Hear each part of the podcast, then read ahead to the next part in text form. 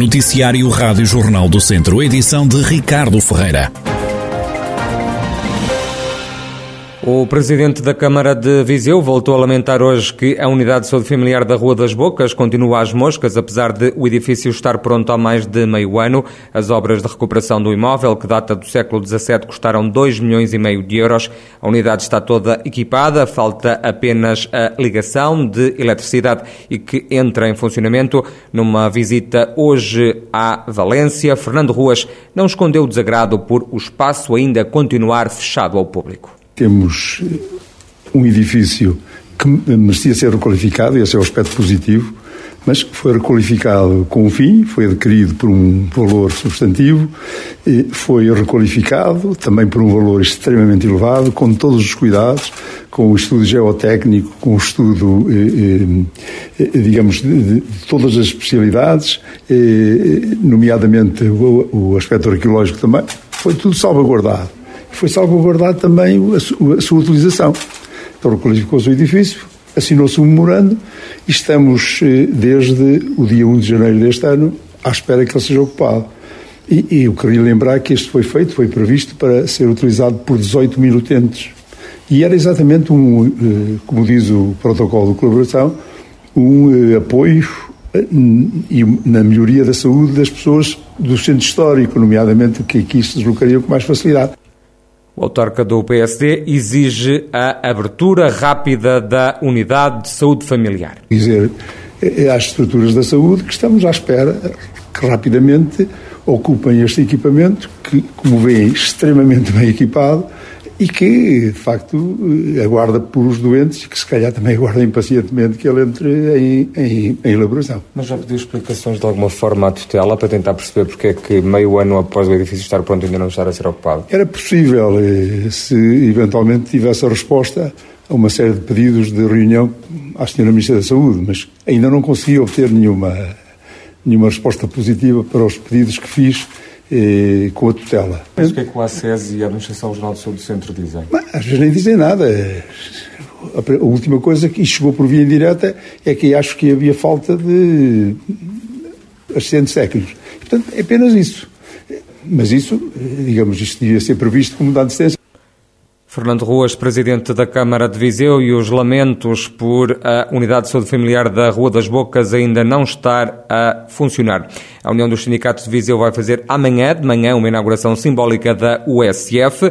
A ação acontece no âmbito de uma iniciativa nacional em defesa do Serviço Nacional de Saúde, promovida pela CGTP, intitulada Defender e Reforçar o Serviço Nacional de Saúde Público Gratuito e Universal. Francisco Almeida, da União dos Sindicatos de Viseu, justifica a realização desta inauguração simbólica. Aquela a, eh, a unidade de saúde familiar uh, está pronta, tanto quanto sabemos, tem médicos, tem enfermeiros, mas não abre porque faltam quatro trabalhadores administrativos para a unidade poder funcionar.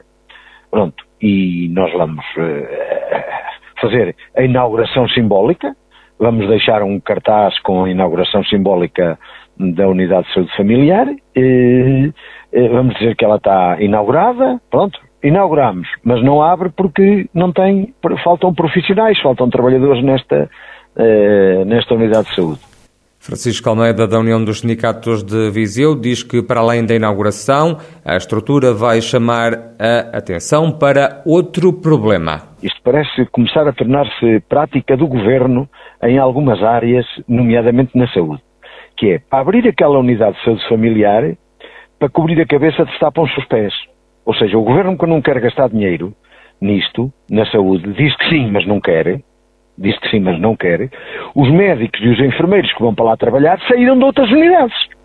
Portanto, saíram do centro de saúde, de um, de, um, de um, centro de saúde qualquer, vão para ali. Portanto, aquela unidade de saúde familiar passa a, passará a funcionar um dia destes, não sabemos bem quando, eh, mas há alguma unidade, alguns aqui na zona, ficou com menos um médico, outra ficou com menos um enfermeiro, portanto tiram de um lado para pôr no outro. Uh, isto, isto não aguenta assim muito tempo. Fica o alerta de Francisco Almeida da União dos Sindicatos de Viseu. Numa resposta à Rádio Jornal do Centro, a Administração Regional de Saúde do Centro explica que a abertura da Unidade de Saúde Familiar da Casa das Bocas está dependente da criação e reforço de recursos humanos, nomeadamente médicos e pessoal administrativo no ACES de Lanfões, de forma a que a entrada em funcionamento da Valência não recorra à deslocalização de pessoal de outras unidades de saúde da região, colocando assim em risco o normal funcionamento dos serviços de saúde. A Administração Regional de Saúde do Centro garante ainda estar a desenvolver todos os esforços para que sejam disponibilizadas as vagas necessárias para abrir a USF o mais rápido possível, de forma a garantir mais e melhores cuidados de saúde na região, sem colocar em risco a prestação desses mesmos cuidados noutras unidades. O Hospital de Viseu deu nas últimas 24 horas alta a nove doentes infectados com a Covid-19. Deram ainda entrada na unidade hospitalar devido à pandemia cinco pessoas. Nesta altura estão internados 33 doentes. Em enfermaria estão ocupadas 32 camas e nos cuidados intensivos apenas uma. Já arrancaram os trabalhos de preparação das filmagens do novo filme da saga Velocidade Furiosa na região.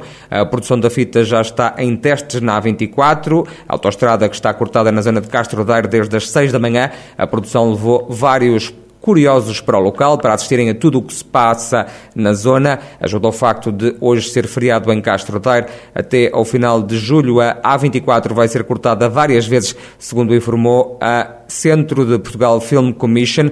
Como forma de compensar os utilizadores nestes dias de cortes, as portagens não vão ser cobradas, é o que refere a organização. A produção da Velocidade Furiosa chegou a Viseu no início desta semana, por cá vai ficar até agosto, sendo que em julho é quando vão chegar mais pessoas. As filmagens propriamente ditas só vão acontecer em meados de julho. Os elementos afetos ao filme estão instalados em duas unidades hoteleiras da cidade de Viseu. Novo mapa de colocação de médicos de família não corresponde às necessidades do agrupamento Centro de Saúde Dão Lafões, é o que defende o presidente da secção jornal do Centro da Ordem dos Médicos. Segundo Carlos Cortes, apesar de haver milhares de pessoas sem médico de família em Viseu, o governo não abriu qualquer vaga para clínicos na cidade no acesso Dom Lafões, portanto, o acesso corresponde, enfim, eh, grosso modo, à área do distrito de Viseu e há perto de 12 mil utentes sem médico de família. Desses 12 mil utentes sem médico de família, perto de 10 mil são na cidade de Viseu. Portanto, há, sobretudo na cidade de Viseu, uma falta muito grande de médicos de família e nós sabemos que os utentes sem médico de família muitas vezes têm tendência a ir desnecessariamente ao serviço de urgência, criando um, uma pressão muito grande sobre os serviços de urgência, mas porque não têm alternativa, porque não têm resposta nos cuidados de saúde primários. Carlos Cortes não poupa nas críticas ao Ministério da Saúde e lamenta a falta de vagas para novos médicos de família em Viseu. São palavras do presidente da secção regional da Ordem dos Médicos à Rádio Jornal do Centro. Castro Daire comemora hoje o feriado municipal. No dia do município, o presidente da Câmara elege como principal preocupação no Conselho a requalificação da Estrada Nacional 225, via que liga ao Conselho vizinho de Aroca, numa extensão de 35 quilómetros Paulo Almeida lamenta o estado de degradação, também a perigosidade desta estrada, desta estrada nacional 225. Há uma que nos preocupa imenso, que vem sendo eh, debatida, discutida com o nosso governo, que se prende com a requalificação urgente da Estrada Nacional 225. É uma estrada que apresenta muitas situações deficitárias, nomeadamente a sua sinuosidade, o estado de pavimento, as quedas de barreiras, as supressões no pavimento, e que, na nossa ótica, com o mau tempo, tem posto em risco quem lá circula, com as constantes quedas de barreiras. E por isso temos vindo a insistir com o Governo para que a sua requalificação possa acontecer. O que é certo é que até hoje, apesar da petição entregue na Assembleia da República, apesar de reuniões com os vários intervenientes e com os grupos parlamentares, apesar de todos os projetos de resolução apresentados pelos vários partidos, todos eles indicavam ao, Governo a requalificação urgente, a Estrada continua por requalificar sem qualquer informação. E de realçar que a última informação que temos é inclusivamente de março de 2020, há mais de dois anos, o PEF está no Ministério das Finanças para a aprovação da Portaria de Extensão de Encargos, que permita abrir o concurso para a empreitada. E por isso é algo que nos preocupa e estamos a ver o tempo a passar e nada, nada a acontecer com tendente a resolver esta, esta solução. Esta é uma das nossas grandes preocupações. Já quanto ao futuro, o autarca adianta que os principais investimentos a realizar no Conselho são na área da educação. Revela que a requalificação da escola secundária e também da escola básica vai arrancar em breve. O setor da, da, população que nos preocupa e que se prende com aquilo que é o futuro do nosso Conselho, prende-se com os nossos jovens. E os nossos jovens, há uma área que é vital, na nossa opinião, para que o seu sucesso e, consequentemente, o, o sucesso do, do, do, nosso Conselho no futuro de, depende da sua formação. E, por isso, na área da educação, temos vindo a fazer um investimento muito grande e mais investimentos estão para a de realçar que temos em curso um investimento superior a 3 uh, 3 milhões de euros na nossa escola secundária e está para arrancar muito, muito em breve também a requalificação da nossa escola básica de Castro Daire, um investimento também uh, a rondar os 2 milhões de euros. Ou seja, nesta área da educação estamos a fazer um investimento fortíssimo para que os nossos jovens, as nossas crianças possam ter as melhores condições e, consequentemente, terem um contributo melhor para aquilo que é o futuro do nosso país. Paulo Almeida, presidente da Câmara de Castro Daire, onde hoje se assinala o Dia do Município. Também hoje é feriado em São Pedro do Sul e Penadorno. Este ano o público vai ter um novo meio de pagamento na Feira de São Mateus, as pulseiras de cashless. A novidade foi avançada ontem à noite por Pedro Alves, presidente da Visomarca, a empresa que organiza o certame, na apresentação do cartaz daquela que vai ser a edição número 630 da Feira Franca penso que é inovador para a Feira de São Mateus, eh, que é o cashless, isto é, nós eh, também temos, somos uma feira que acompanha a mudança dos tempos, as novidades, a transição digital e vamos tentar eh, esta feira fazer de um modo híbrido que os pagamentos possam ser efetuados através uh, do dinheiro, normalmente, uhum. e do, dos meios normais de pagamento, Mas... e também introduzir, através de umas pulseiras próprias, carregamentos diferentes, porque as novas gerações também já estão habituadas a este tipo de situações e nós temos perfeita consciência de que a transição digital é inevitável e queremos ser os primeiros também. A Feira de São Mateus tem que estar. Ah, é, vai haver uma pulseira em que podemos pagar dinheiro podemos digital, pagar, é isso? Consumir, isso mesmo, isso mesmo. Cashless, sem hum. dinheiro, mas a pagar.